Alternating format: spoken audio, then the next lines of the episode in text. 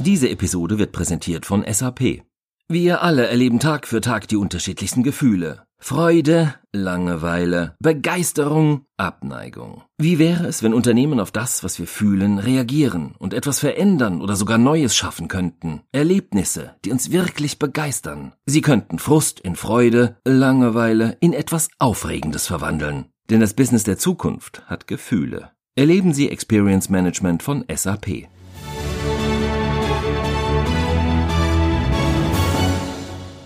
FAZ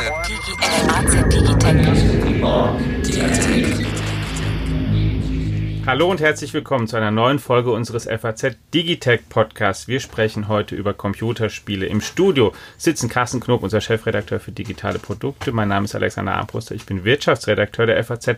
Und als Gast haben wir gerade von der Gamescom wiedergekommen Bastian Benrath. Hallo und herzlich willkommen. Du warst dieses Jahr einmal mehr auf der größten Computerspielemesse des uns bekannten Universums. Letztes Jahr waren da 370.000 Besucher. Riesig. Dieses, ja, dieses Jahr, ähm, nach dem, was wir bislang wissen, wohl schon noch ein paar mehr sogar. Was hat dir denn dieses Jahr besonders gut gefallen und was war anders, neu, überraschend? Ähm, unterschiedliche Dinge. Also einmal war es spannend, dass äh, es ja kein klares Headliner-Spiel gibt. Also letztes Jahr war es ja klar, äh, Assassin's Creed, ähm, das neue Assassin's Creed, was rausgekommen ist, äh, war halt irgendwie Odyssey heißt. Jetzt habe ich es wieder, Entschuldigung. Mhm. Ähm, das war irgendwie so das, das große Ding und so. Und äh, dieses Jahr. Das ist eigentlich so, wie wenn im Kino ein neuer Star Wars-Film kommt. Ne? Genau. Da gehen ja erstmal ja. alle rein. Und sowas also für, für dich eher Star Trek, aber ja. ja. Und das gab es dieses Jahr sozusagen nicht. nee, das gab es dieses Jahr eben nicht. Das ist der okay. Punkt. Also es gibt, ähm, natürlich gibt es irgendwie so die Evergreens, es kommt jedes Jahr ein neues FIFA, ähm, äh, ja, so Zeugs halt. Es kommt auch alle naslang neues Need for Speed. Need for Speed Heat war es dieses Jahr, das glaube ich tatsächlich ein bisschen anders, aber es ist ganz, auch ganz cool. Ähm, aber ich fand es halt cool, dass es in diesem Jahr so ein bisschen mehr die zweite Reihe relevant wurde, weil es eben ein bisschen breiter gestreut war und es ähm, ja da einige interessante Produktionen gab, die man gar nicht so richtig auf dem Zettel hatte. Ähm, mein Favorite zum Beispiel für die äh, kommende Saison ist Watch Dogs Legion. Äh, das ist von Ubisoft. Ähm, das spielt in einer dystopischen Zukunft von London, äh, wo eine, ich glaube, es ist eine, eine diktatorische Regierung, die die Macht übernommen hat und man organisiert jetzt auf den Straßen den Widerstand gegen diese diktatorische Regierung und der ähm, das Besondere an dem Spiel ist halt, dass man, London ist sozusagen unabhängig oder gehört es noch zu UK dann? Ähm, ich weiß es nicht, vielleicht ist es auch aus UK ausgetreten, das ja. kann auch sein, ja. Weil das wäre halt gar nicht so Nee, ja, ne, ja, ja. Würde sie mit manchen Wünschen ja decken gegenwärtig auch. Ja, also die Nein, also aber das, was jetzt noch einmal kurz, äh, ja, ja. deshalb großes, großes Lob für das Spiel. Ähm, das Coole ist, man kann halt seine Widerstandsgruppe aus allen Menschen, die man in London trifft, rekrutieren. Das heißt, jedes einzelne, ähm, jeder einzelne Charakter, den man da treffen kann, der kann ähm, in sein Team rekrutiert werden. Der hat halt, haben alle total eigene Spezialfähigkeiten. Die einen können hacken, die anderen können gut schießen, die anderen können gut prügeln, wie auch immer. Äh, und es kommt eben darauf an, dass man sein Team richtig gut zusammenstellt. Das ist, glaube ich, sehr, sehr cool. Ähm, es kommt im März. Also okay, das hast du auch Jahr. da schon ausprobieren können? Ja, hab ich. Hat, hat Spaß gemacht. Und du hast sozusagen eine ganze Gruppe, die du da auswählst an Leuten. Genau, richtig. Also und, und die, und dadurch, dass es halt sozusagen einen unendlichen Nachschub gibt, also weil man kann ja jeden äh, rekrutieren, sterben mhm. die Leute tatsächlich auch. Also es ist Permadeath, äh, das gibt's ja sonst nicht. Also in Rollenspielen ist ja häufig, dass man die Leute dann irgendwie halt doch noch wiederbeleben kann. Mhm. Und da ist es halt wirklich so ganz realistisch, dass die, wenn sie angeschossen werden, müssen sie erst ins Krankenhaus und irgendwann sind sie dann auch wirklich ganz tot und dann muss man, ist alles, was man hochgelevelt hat, wieder weg und dann muss man jemand Neuen rekrutieren, wenn man nicht aufpasst.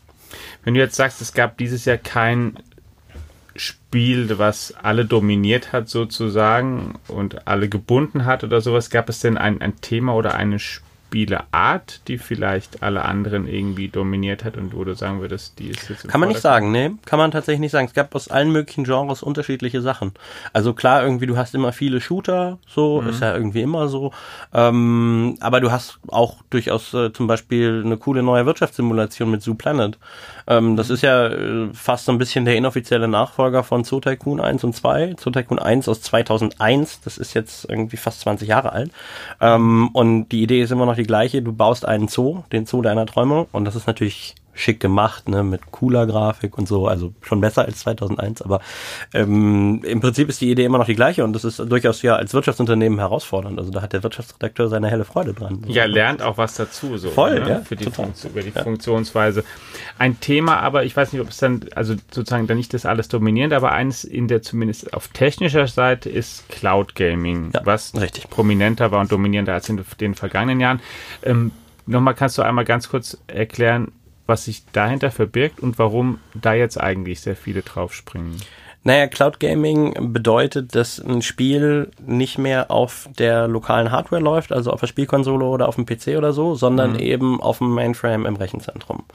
Ähm, und dann eben nur die Bildschirminhalte und der Ton aufs Endgerät gestreamt werden. So, und ähm, gleichzeitig gibt man ja quasi im Millisekundentakt Befehle an ein Computerspiel. Wenn man einen Controller in der Hand hat, ist ja laufend Befehle. Das heißt, es braucht halt äh, einen sehr leistungsfähigen Rückkanal, der dann zurück zum Rechenzentrum läuft und da sozusagen diese Befehle wieder ins Spiel einspeist. Äh, und das macht das Ganze technisch ein bisschen kompliziert. Äh, das das gab es bisher noch nicht. Ähm, und man braucht dafür halt, also der Grund, warum es jetzt äh, möglich ist, ist, dass man halt jetzt erst die schnellen Internetverbindungen hat. Und vor allem auch die latenzarmen Internetverbindungen. Das ist das Entscheidende. Und ähm, ja, es ist, es ist offen, ob es funktioniert tatsächlich. Also ähm, einer, der da ja groß vorgeprescht ist im Frühjahr, ist Google, Google Stadia, ähm, das Angebot. Und äh, die haben das vorgeführt und ich habe es gespielt und es ist wirklich äh, ruckelfrei so. Aber ich meine, da an Okay. so einem Messestand, da hat man einerseits einen Messe-Internetanschluss, also eine Riesenleitung. Und andererseits, hey, ähm, also ein Kollege meinte zu mir, du kannst auch jetzt nicht ausschließen, dass Google da irgendeinen Rechner im Hinterzimmer stehen hatte, der das eben doch lokal wiedergegeben hat. Also das ist so, wir wollen ihnen ja nichts Böses unterstellen, aber möglich ist es. Ähm, und von daher, man wird, äh, das soll im November kommen. Sie sagen noch keinen ähm, genauen Tag, aber eben im Monat November. Äh, und, und dann muss man das zu Hause testen, ob es wirklich funktioniert. Jetzt Carsten, also haben wir schon gesagt, 370.000 Besucher hatte die Gamescom im letzten Jahr. Noch viel, viel mehr Menschen spielen alleine in Deutschland Computerspiele. Ist man dich selbst als jemanden gefragt, der ähm, auch schon etwas ältere Kinder hat, Jugendliche, Kinder im jugendlichen Alter. Wie gehst du denn, welche, wie ist denn deine Sicht eigentlich auf das Computerspielen? Denn einerseits sozusagen, man hat diese Messe, die ja wie ein Festival ist, wo viel vorgestellt wird, wo auch die Leute sind, die sich dafür begeistern und es ist alles ganz fröhlich und dann gibt es aber auch immer viele Diskussionen darum, wie ähm, spielen wir vielleicht zu viel Computer, ähm, die falschen Spiele. Spielen deine Kinder, ist das bei euch ein Thema, ein großes? Es ist ja mit den anekdotischen Evidenzen sowieso immer so eine Sache. Ja. Ähm, in der Tat, also mm, mein Sohn spielt vergleichsweise viel Computerspiele, aber jetzt eben verglichen mit meiner Tochter. Ich glaube, so im Gesamtkontext eher unterdurchschnittlich häufig. Und äh, er, er konzentriert sich auch auf einige wenige Spiele, die Bastian jetzt, glaube ich, als ähm, so Evergreen-Franchises bezeichnen würde. Natürlich ist FIFA 20 jetzt seit Wochen vorbestellt und ähm, wird dann auch irgendwie mit EA Access in, in so einer Pre-Release-Phase dann in dem Fall dann, glaube ich, auf der Xbox gespielt und ähm, da spiele ich dann ja auch mit und wir haben auch so ein paar Handyspiele, die wir immer wieder mal spielen. Also zwei davon sind irgendwie letztlich bei mir angekommen und ich bin jetzt der Einzige, der die weiterspielt, weil die Kinder längst die Lust dran äh, verloren haben. Äh, Okay. So in der Clash of Clans Kategorie. Äh, da hatte ich Felix irgendwann mal gesagt, naja, also du gibst dafür so viel Geld aus, ich beweise dir mal, dass das auch ohne Geld geht. Das ist cool. Ja. Und äh, das Dorf ist inzwischen auch ganz ansehnlich geworden. Ja. Es hat halt nur zwei Jahre gedauert. Äh, ja, ja, also es ist so ein bisschen Tamagotchi-mäßig. Ne? Man muss es halt morgens und abends immer rausholen und so ein bisschen pflegen und halt das machen, was geht. Aber über Ja, die aber Jahre, du weißt immerhin auch schon, was du dann jetzt machen kannst. über die Jahre kommt dann halt irgendwie was zusammen. Also ja, äh, also wa- was wir nicht machen, ist, dass also immer in diese neuesten Dinge, also dass unsere Familie jetzt Planet Zoo entgegenfiebert oder wie heißt es, Cyberpunk 2077 oder Das ist so. auch geil übrigens. Das habe ich jetzt eben, also Watch Dogs Ja. Legion ist mein persönlicher Favorit, aber Cyberpunk 2077 ist, ist ja ein ganz ähnliches Setting, Ja. auch so dystopisch und so. Ist, glaube ich, auch super geil. Kann ich auch Kann, kannst du da nochmal ganz kurz ein, einmal nur sagen, worum es geht? Das wird auch nochmal ganz kurz. Wir wollen natürlich, da, wir machen an dieser Stelle keine Werbung, aber wollen einfach nur mal inhaltlich sagen, worum es geht, damit man auch. Also Also es ist, das Setting ist tatsächlich ähm, ein bisschen ähnlich wie Watch Dogs Legion. Es ist noch ein bisschen mehr, äh, noch ein bisschen mehr in die Zukunft, noch ein bisschen mehr Rundown, ein bisschen mehr Mad Max, wer die Filme noch kennt. So, ähm, und äh, die Idee ist, man ist ein Söldner, man ist in einer ähm, fiktiven kalifornischen Stadt, die Night City heißt. Das mhm. ist, glaube ich, auch gar nicht so unabsichtlich an Gotham City angelehnt. Mhm. Ähm, und äh, man ist da eben Söldner und äh, erfüllt da Missionen. Also, ja. Genau, aber du hattest ja. ja eigentlich gar nicht wirklich nach uns äh, gefragt und wie das bei uns in der Familie so abläuft, sondern du wolltest ja, glaube ich, wirklich wissen, wie man diese Marktentwicklung insgesamt einschätzt. Äh, das wollte ich auch wissen. So, ich genau, habe aber auch Interesse daran, wie du das machst. Ja, aber, ja genau. Ja. Aber den zweiten Teil der Antwort wollte ich jetzt ja auch nicht äh, schlabbern. Hey, wir kennen uns ähm, schon so lange. Glaubst du, ich habe nicht Interesse daran, wie du? ja.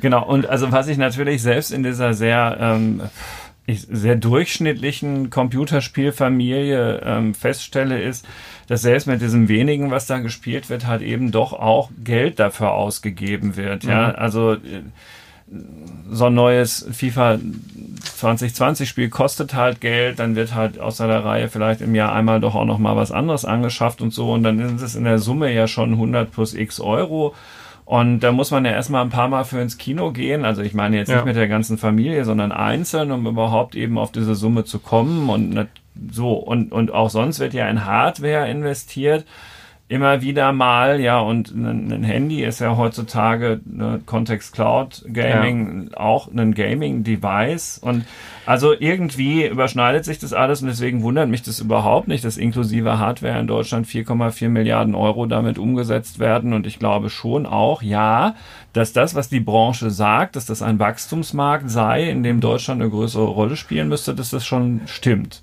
So.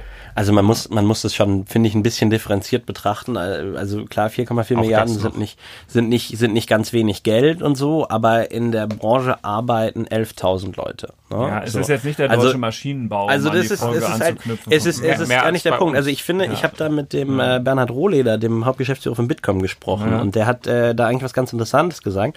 Also erstmal, um die Zahlen straight zu kriegen, 11.000 Leute in der Gaming-Branche selbst, nochmal 17.000 in benachbarten Branchen, also so rund knapp 30.000 mhm. Menschen, kann man so sagen. Benachbart sind aber nicht Brettspiele. Äh, nein, das, das glaube ich. Es gibt aber auch coole ähm, Brettspiele.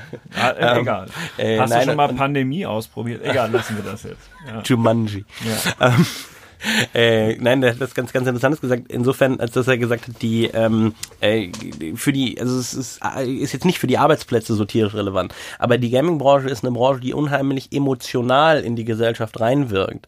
Das heißt, es gibt halt, wenn, wenn Leute zocken, dann haben sie vielleicht auch Bock, sich hinterher mit IT auseinanderzusetzen, haben vielleicht sogar Bock, Informatik zu studieren. Und ich meine, das sind ja genau die Fachkräfte, die wir brauchen. Das heißt, es ist so eine, so eine äh, Branche, die die Grundlagen für alle möglichen anderen Bereiche legt. Und insofern, äh, das ist, das ist, glaube ich, das, was die Gaming-Branche ähm, wichtig macht und was sie, was sie meiner Ansicht nach, ich habe ja so auch äh, kommentiert, also das hat man schon mal in der FAZ gelesen, auch förderwürdig macht, meiner Ansicht nach. Hm.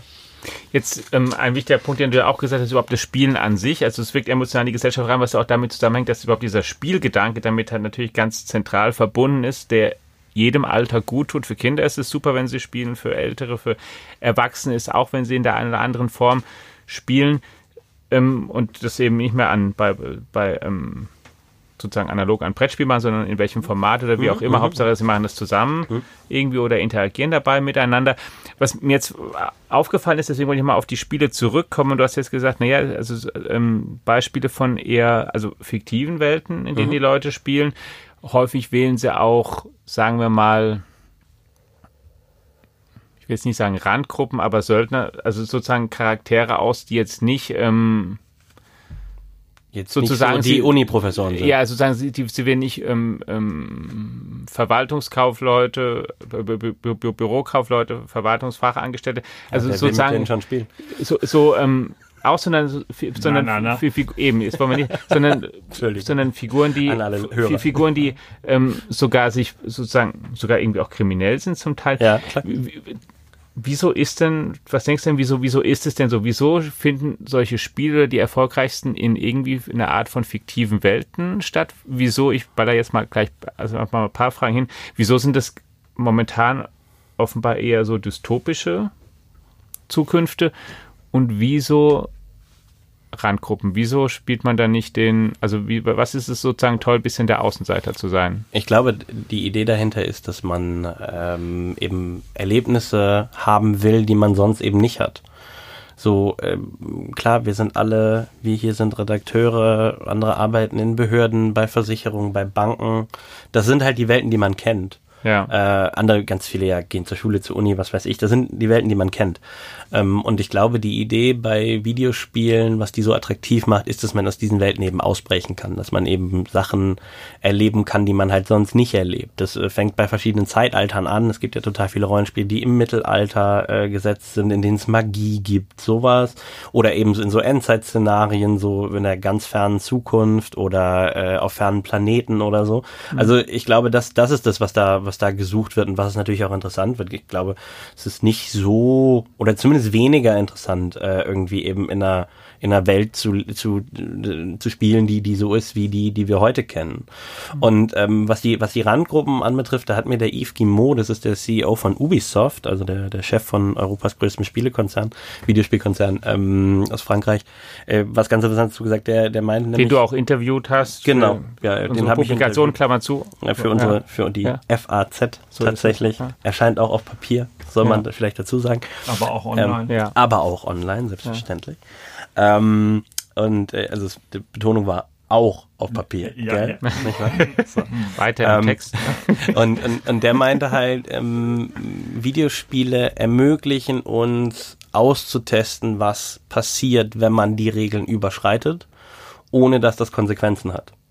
Das mhm. heißt, man kann sich in Videospielen halt austesten. Man kann auch seine eigenen ethischen Grenzen austesten, mal mhm. seine eigenen moralischen Grenzen.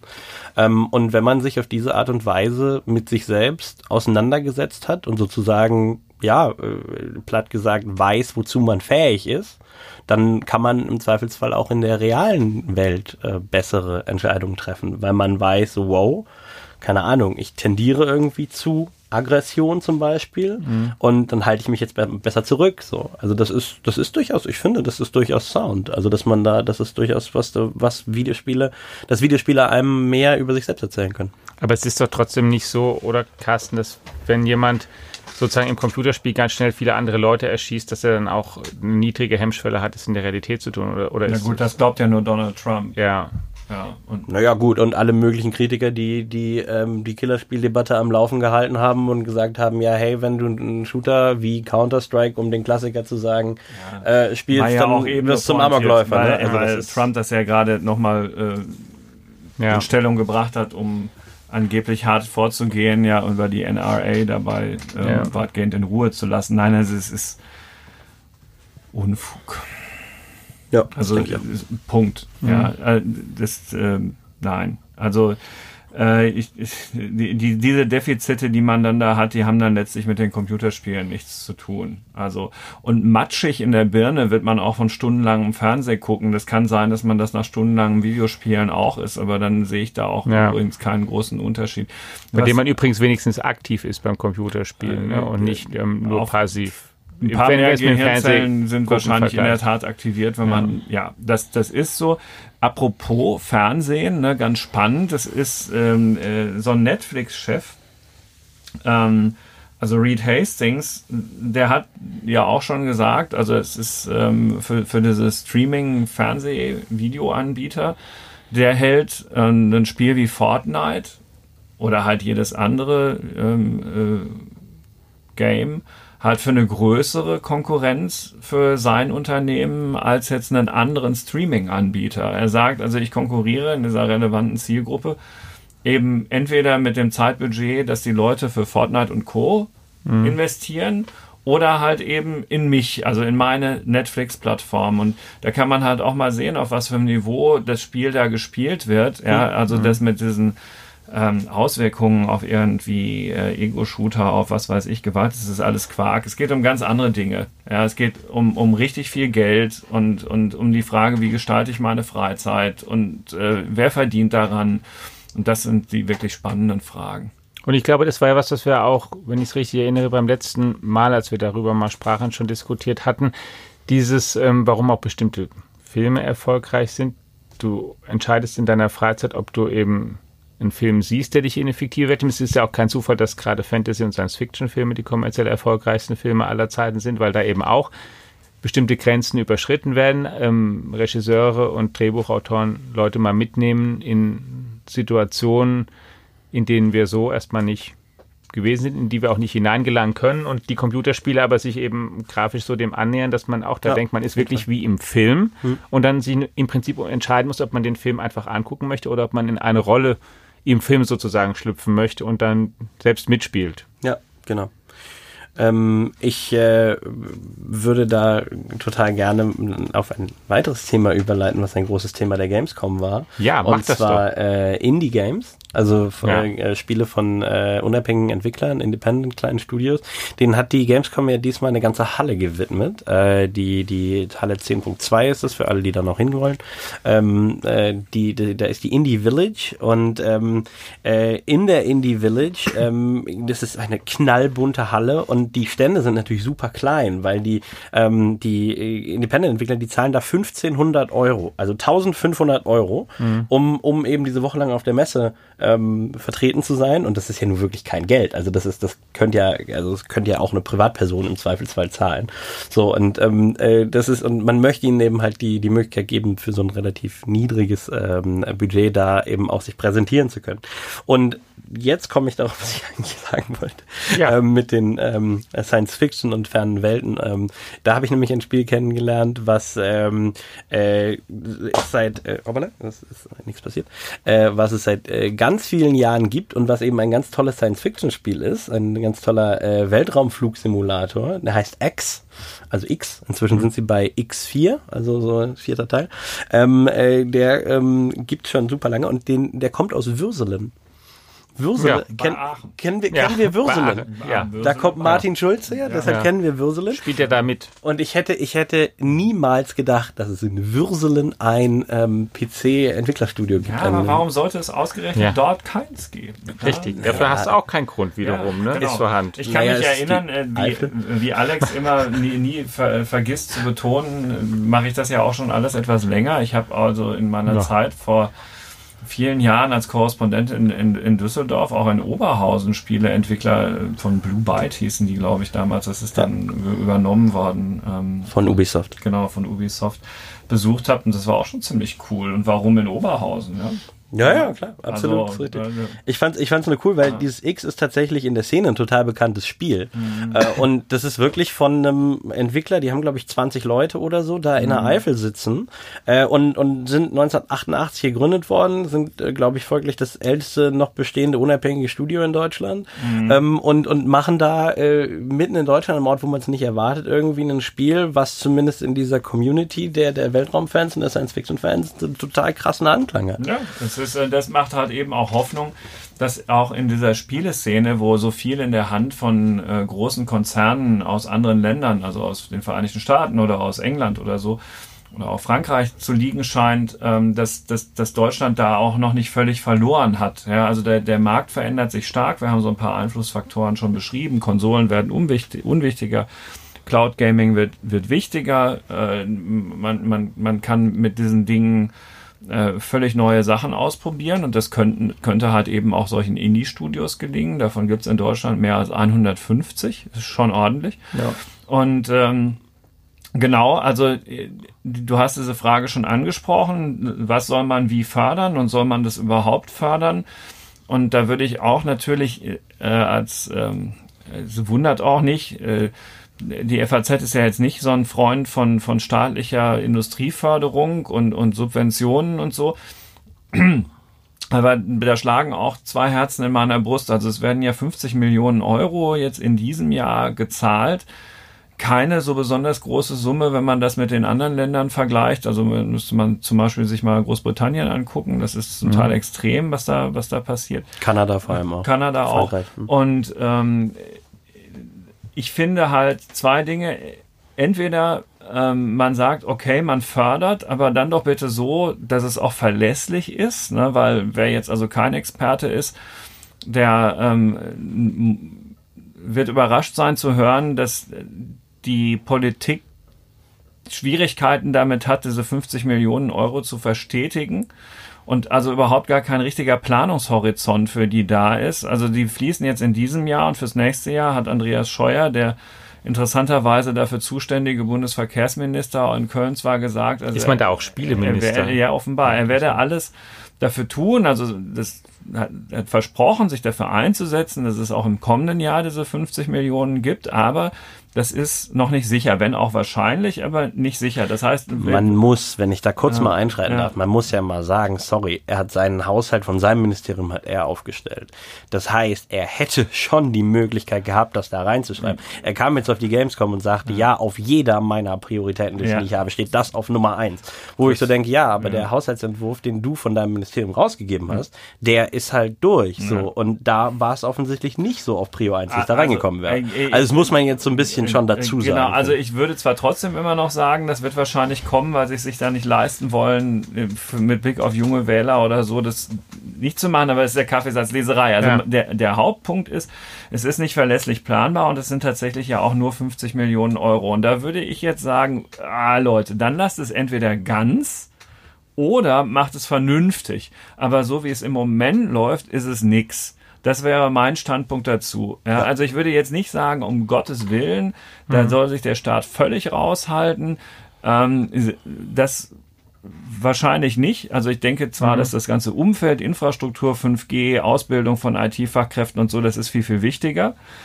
Ähm, und ein Robert Bosch hat seine Zündkerze wahrscheinlich auch sta ohne staatliche Subventionen damals erfunden und so und alles gut. Ja, also irgendwie so eine zündende Idee ist schon auch wirklich Kreativität, lässt sich nicht so gut kaufen, ist schon noch wichtiger als diese Subvention. So alles wichtig und richtig. Aber wenn man dann sagt, es ist für die Zukunft des Landes strategisch und wer weiß, was daraus wird, dann muss man es auf jeden Fall anders machen als jetzt. Und mhm. dann, um den Kreis zu schließen, auch eine, eine, Firma Robert Bosch bekommt natürlich inzwischen irrsinnige Subventionen für die Elektromobilität. Das kann man jetzt auch wieder gut oder schlecht finden. Mhm. Aber das ist natürlich auch keine Branche, die jetzt irgendwie subventionsfrei sich dem Weltwettbewerb stellt. So, dagegen sind diese 50 Millionen Euro ja natürlich ein, ein Witz. Das heißt, diese Antwort auf diese Frage ist gar nicht so leicht zu geben, außer, und ich glaube, Bastian, da sind wir uns einig, dass der Status quo totaler Murks ist. Ja, sind so, wir auf jeden Fall. Ja. Ich ja. finde, ich finde, man muss so ein bisschen auch das systemisch betrachten. Also man hört als Hauptargument für diese Förderung von den Konzernen, also von Ubisoft, von EA von und so weiter, ähm, hört man halt, ja, sorry, wir haben müssen die Spiele, müssen in Anführungszeichen die Spiele ja in Montreal entwickeln oder in Vancouver oder was weiß ich, weil da sind die Rahmenbedingungen einfach besser. In Deutschland ist die Entwicklung zu teuer. Und da muss ich sagen, das finde ich ist kein Argument. Das mhm. ist, das ist so, das kennt man aus allen Industriebereichen so, äh, die Rahmenbedingungen sind so schlecht, weil der Staat schießt ja kein Geld dazu. Da denke ich mir so, ähm, nee, das ist, das ist Quatsch. Entweder ich mache ein Produkt, was sich rechnet, oder es rechnet sich halt genau. halt nicht. Und also davon sollte sich die Politik nicht erpressen lassen. Aber deutsche Programmierer Aber, kosten doch nicht mehr als kanadische, oder? Eben, oder genau, das ist das, naja, nur, nur in Kanada, in Kanada ja. wird halt die staatliche Förderung ja. sozusagen geht von den Kosten der Unternehmen runter. Ja. Und deshalb ist es da billiger. Okay. So, aber ähm, das aber ich, ja nicht, da, genau, auch da d'accord. So, also, ja. äh, aber ich finde halt schon, es gibt Gründe dafür, trotzdem zu sagen, wir fördern. Es ist nur eben, wir sollten nicht mit der Gießkanne fördern, sondern wir sollten halt die richtigen Sachen fördern. Wir sollten zum Beispiel äh, Leuten, die frisch von der Hochschule kommen, Game Designern, die heutzutage ganz ehrlich ähm, ihre Oma anpumpen äh, oder oder Geld nehmen, was sie sich selbst irgendwie sauer zusammengespart haben, um ihre erste Produktion zu realisieren. Denen sollten wir Geld in die Hand drücken. Denen sollten wir eine Existenz, also die Möglichkeit geben, eine Existenz zu gründen, weil die Erfahrung zeigt halt einfach, häufig floppt das erste Spiel und das zweite und das dritte vielleicht auch noch und das vierte wird dann irgendwann gut. So, mhm. und, und, aber den Atem haben die nicht. Wenn die für ihre erste, ihre erste Produktion all ihr Geld zusammengekratzt haben und die wird halt nicht kommer äh, kommerziell erfolgreich, dann müssen die sich einen neuen Job suchen. Und, halt, und das, das sind halt so, das sind so Förderungen, die sinnvoll wären, weil halt damit halten die, wir die Fachkräfte natürlich auch in Deutschland. Richtig, es ist halt immer die Frage, ne, wer entscheidet das, wer steuert das, wie vermeidet ja. man Fehlsteuerungen und und und es ist halt im Detail immer alles so furchtbar kompliziert.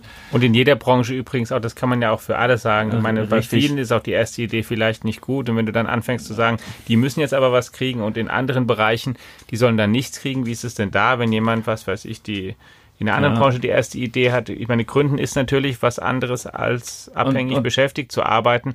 Ähm, Trotzdem gibt es intelligentere Lösungen Ja. als Gießkanne. Man kann sich ja auch auf diesen Indie-Markt konzentrieren. Man muss ja Zum nicht den Beispiel, ja. EAs dieser Welt noch mehr Geld in die Hand drücken. Das könnte man ja tun. Das Entscheidende ist, die Rahmenbedingungen immer wieder dasselbe, egal über welche Branche wir hier reden, in Deutschland rund um die Digitalisierung. Da muss endlich was passieren, dass das State of the Art ist, dass wir uns nicht mehr dafür schämen müssen, wie wir hier ans Netz angebunden sind und, und das hilft dann auch so einer Branche.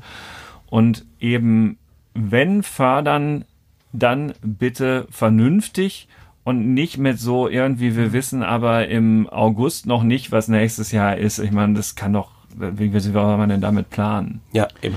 Und nochmal, ich Gamescom finde, das ja muss man auch ja. nochmal sagen, sorry, 50 Millionen sind nicht viel Geld. Nein. Also das ist, das ist halt so, also ich habe jetzt keine Vergleichsgröße, aber wenn wir überlegen, in den Digitalpakt Schule, Schulen super wichtig, absolut, aber da fließen 5 Milliarden rein. Ne? Was vielleicht auch noch zu So. wenig ist. Ja, aber also jedenfalls aber für die Game-Industrie 50 Millionen, es wird denen super helfen und es ist eigentlich meiner Ansicht nach wirklich nicht viel Geld. Ja.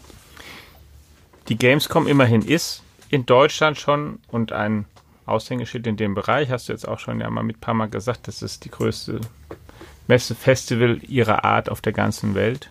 Es ist, ähm, ist auch vielleicht so ein bisschen Jahren. für die Leute, die sie, die sie nicht kennen, Ja. um es einzuführen. Es gibt die E3 in, Ja. äh, in äh, Los Angeles. Die ist in der Regel schon wichtiger von dem, was da angekündigt wird. Ähm, für die für die Publisher und, und also da gibt es einfach mehr Neuigkeiten. Das ist irgendwie für die Industrie die wichtigere Messe. Aber die Gamescom ist halt eine Konsumentenmesse. Da kommen halt jedes Jahr fast 400.000 Menschen hin und die spielen da halt. Das ist halt also es ist wirklich mehr hands-on. Das ist eine Messe für den Endnutzer. Sehr cooles Publikum. Äh, Das auch, ja, ja, ja, total. Ja. ja. Eine Spekulation, lieber Bastian, möchten wir von dir gerne zum Schluss hören. Was wird denn das nächste große Ding im Computerspielen? Ähm, also ich glaube, das nächste große Ding wird tatsächlich Cloud Gaming, beziehungsweise die Frage, ob sich das, das durchsetzt, weil man muss das ja so ein bisschen abgrenzen. Wir haben jetzt ja gerade von Carsten gehört, irgendwann summieren sich die Anschaffungskosten von 4, 5, 6, 7 Computerspielen im Jahr dann auf. Ähm, da gibt's ja schon seit einiger Zeit von den, von den äh, Konzernen Angebote, äh, Abo-Modelle, ne? dass man äh, eine monatliche oder jährliche Summe zahlt und dafür halt sozusagen alle Spiele des jeweiligen Anbieters bekommt. Das gibt's von Xbox, das gibt's von PlayStation, das gibt's von EA, da heißt Origin, das gibt's von Ubisoft, Uplay Plus und so weiter. Also das sind sozusagen die, die Abo-Modelle und die Cloud, das Cloud Gaming wird darauf aufbauen. Also es wird die, die, die Idee wird ja sein, dadurch, dass du in der Cloud spielst, brauchst du keine Hardware mehr. Du kannst auf einem, äh, also du brauchst Hardware, aber du brauchst keine besondere Hardware mehr. Keine richtig dicke Grafikkarte. Genau, gar so. nicht mehr. Du, du, Mhm. Und auch keine Konsole. Du, Genau. du, du spielst direkt auf deinem Fernseher, du spielst auf deinem Smartphone, du spielst auf deinem Dosenlaptop so. Also völlig, völlig wurscht. Ähm, und, und die Idee ist halt, in dem Moment, wo du bei einem Cloud-Anbieter bist, also das, das ist ja sozusagen wie eine Plattform, also es wird dann künftig wird's Spiele für Playstation, Spiele für Xbox und Spiele für Stadia geben, beispielsweise. Und in dem Moment, wo du eben bei so einem Cloud-Anbieter bist, äh, bietet sich natürlich an, dass du dem halt eine monatliche Flatrate in die Hand drückst und dafür auch alle Spiele spielen darfst, die du, ähm, äh, die da unterwegs sind. Also ähm, äh, Google will da jetzt einen Kampfpreis äh, starten. Das heißt dann Stadia Pro soll 9,99 Euro im Monat kosten. Ähm, dafür kriegt man, glaube ich, wenn ich es richtig im Kopf habe, nicht alle Spiele umsonst, sondern man kriegt so regelmäßige Gratisspiele, so eins im Monat oder so. Ähm, also das ist so, also da wird es auch interessant sein, wie eben dann die Geschäftsmodelle sich entwickeln. Und die große Frage ist halt eben, ja, setzt sich Cloud Gaming durch? Weil, wenn sich Cloud Gaming durchsetzt und wenn das tatsächlich mit den Internetbandbreiten funktionieren, dann werden einerseits die Konsolenhersteller in die Röhre schauen, also Xbox, Playstation vor allem. Kommt vielleicht jetzt sowieso die letzte neue Generation raus. Wenn sie dann irgendwann mal kommt, ja. Ja, ist, ja. Also die PS4 ist ja jetzt schon seit wie vielen Jahren draußen? Also die so- Xbox One gibt's auch schon länger. Ja, also ähm, äh, die deshalb deshalb sind die ja auch unterwegs, wollen auch auf den ähm, Cloud Gaming Markt, also wollen da auch Angebote schaffen. Also sie haben das schon erkannt. Das Problem ist halt, Google hat einen Startvorteil, weil Google seine Datenzentren ähm, für für Maps und für die Google Suche und so weiter sowieso schon überall auf der Welt stehen hat. Das heißt, die haben die Infrastruktur schon. Sony hinter PlayStation oder Microsoft hinter Xbox müssen die erst aufbauen.